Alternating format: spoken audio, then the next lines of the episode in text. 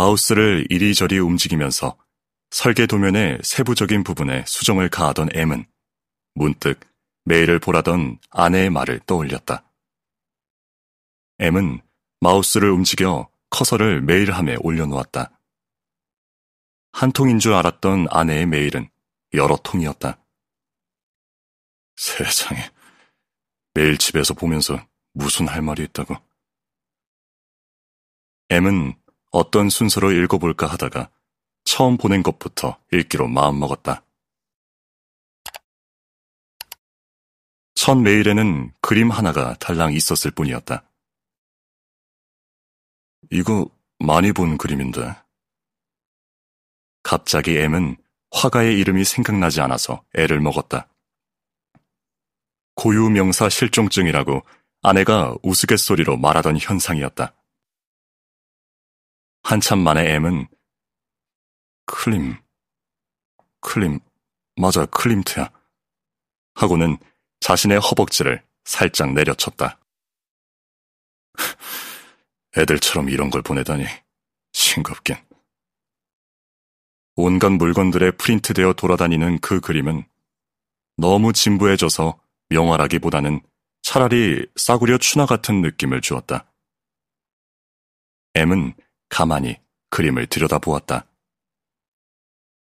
황금색으로 채색된 그 그림에서 황홀경에 빠져 있는 여자의 얼굴은 각이 져 있었고 허리 아래는 두툼해 보였다.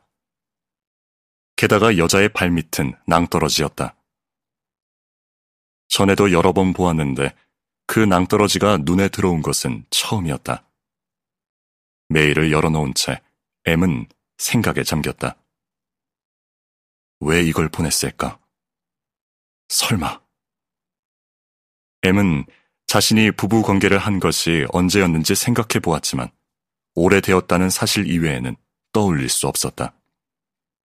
한창일 무렵 잠자리를 거절한 것은 늘 아내였다. 피곤하다, 일이 많다, 애가 깬다, 별의별 핑계를 다 대며 아내는 M을 피했고 그것은 M의 자존심에 상처를 주었다. 그에 대한 안갚음이라는 생각을 한 것은 아니었지만 언젠가부터 무언의 눈길로 호소해오는 아내 앞에서 냉정히 돌아서는 순간 M은 묘한 쾌감을 느끼곤 했다. 오늘 밤에는 여기까지 생각하고 있을 때 사무실 직원들이 차례로 출근을 했다.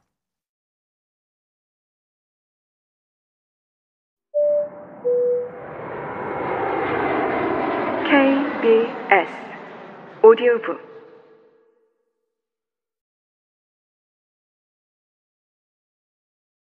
간단히 아침 인사를 나누고 어제 오후 늦게 작업한 것을 확인한 뒤 자신의 방과 설계 보조자들인 두 직원들의 방을 오가면서 자신이 수정한 설계 도면에서 건축법 위반의 소지는 없는지 검토하라는 지시를 남기느라 M은 오전 시간을 보냈다. 다시 컴퓨터 앞에 앉았을 때에는 점심시간이 가까워져 있었다. 메일을 열어볼까 하다가 M은 점심을 먼저 하기로 마음먹었다. M의 점심 또한 간단했다. 두유와 방울토마토 열알과 캐슈너트 한 줌. 그게 다였다. 캐슈너트를 한 알씩 입에 넣어 잘게 부서워질 때까지 어금니로 씹으면서 조금 전 보았던 그림이 띄어져 있는 창을 열었다. 황홀경에 빠진 여자의 얼굴.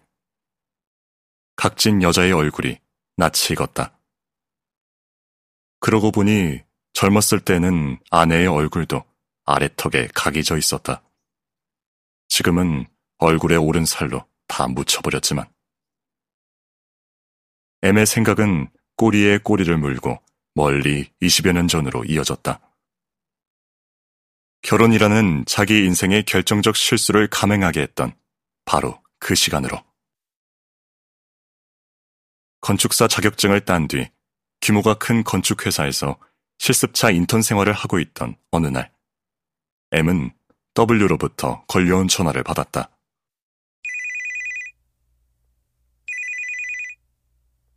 몇 달을 이어지던 지방의 종합청사 설계 작업이 얼추 끝나고 한숨을 돌렸던 즈음이었다. M은 한 달 이상 혼자 먹었던 식사에 물려 있었다. W라니 뜻밖인 걸. 저녁 때 W가 회사 근처로 오겠다는 말을 들으면서 떠올랐던 M의 생각은 단순했다. 밥을 같이 먹을 수 있겠구나. 적어도 오늘 저녁에는.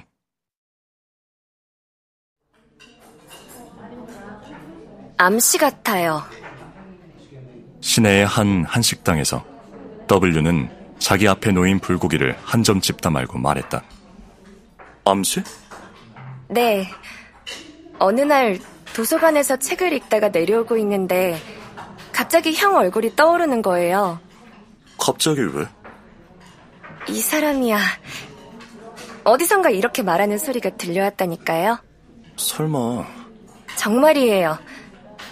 형, 그때 그 여인숙 사건 생각 안 나요? W는 대학교 2학년 때 후배의 소개로 만났었다. 데모가 한창이던 그 무렵 기습 시위가 무산되었다며 W는 M의 서클룸을 찾아왔다. 서클 후배들과 함께 술을 마셨는데 빈속이었는지 얼마 마시지도 않은 것 같았는데 W는 몸을 가누지 못했다. 2차로 갔던 커피숍에서 오바이트를 하고 제대로 서 있지도 못하는 W를 가까운 여인숙에 데려가 뉘었던 것은 집이 멀다는 핑계로 후배들이 하나둘 빠져나가고 남아있던 M의 몫이었다. 자정이 넘어 1시쯤 W는 낯선 여인숙에서 눈을 떴다. W는 잠시 고개를 들고 두리번거리더니 또 오바이트를 했다. 먹은 게 없어서 멀건 물뿐이었던 토사물을 보면서도 M은 더럽다는 생각이 그다지 들지 않았다. M은 여인숙 혼입을 위해 토사물을 정석껏 휴지로 닦아냈다. 젖은 베갯잇을 벗겨낸 뒤 그 위에 수건을 깔고 W의 머리를 다시 뉘었다. W와 눈이 마주쳤다. 왜 그랬을까? M은 손을 들어 가운데 손가락으로 W의 이마에서부터 콧잔등을 거쳐 인중 아래 얇은 입술까지 천천히 쓸어내렸다. W의 얼굴을 정면으로 바라보면서 그게 왜? 그때 형은 저를 가만 놔뒀잖아요. 왜 그랬을까?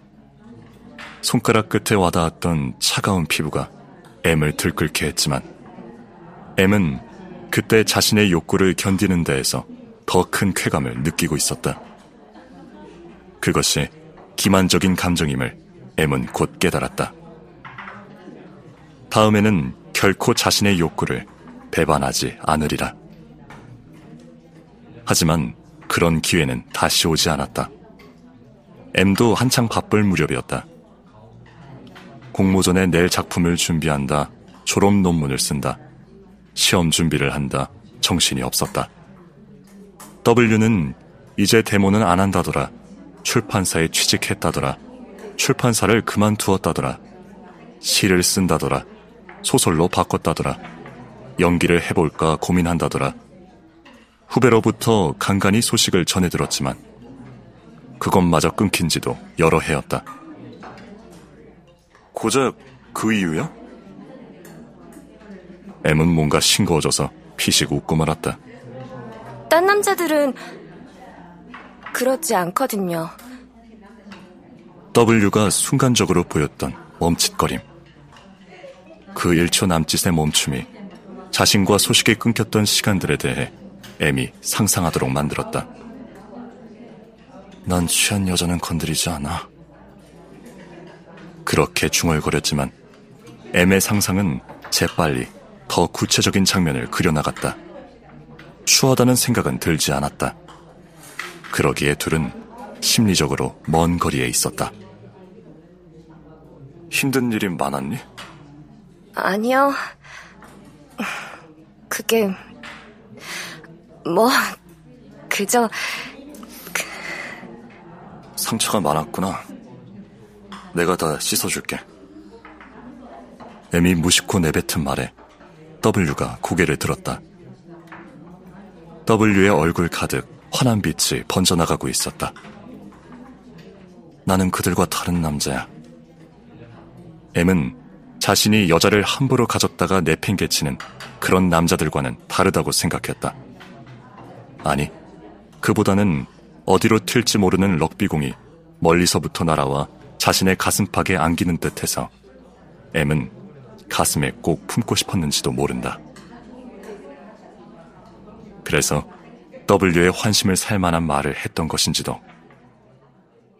M은 캐슈너트를 씹으면서 그린 파일을 닫았다. 지금의 아내에게는 20여 년 전 W의 모습은 흔적조차 없었다. 둘은 전혀 다른 존재 같았다.